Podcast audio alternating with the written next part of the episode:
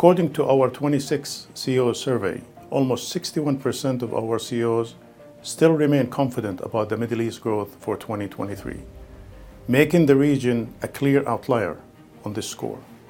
This confidence is also evident when it comes to the outlook for their companies. Almost two-thirds of CEOs in the Middle East are either extremely confident or very confident about prospects for revenue growth over the next 12 months. 71% are confident about the outlook for the next three years. This confidence calls for caution, with three main issues keeping global and Middle East CEOs alert, which are exposure to geopolitical conflict, concerns around inflation, and the potential impact of macroeconomic volatility.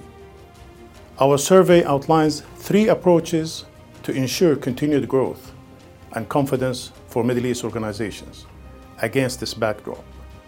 To double down on transformation, continue to invest in digital, and act on climate risk. Read more on how Middle East organizations plan to navigate the year ahead in our 26th CEO survey report.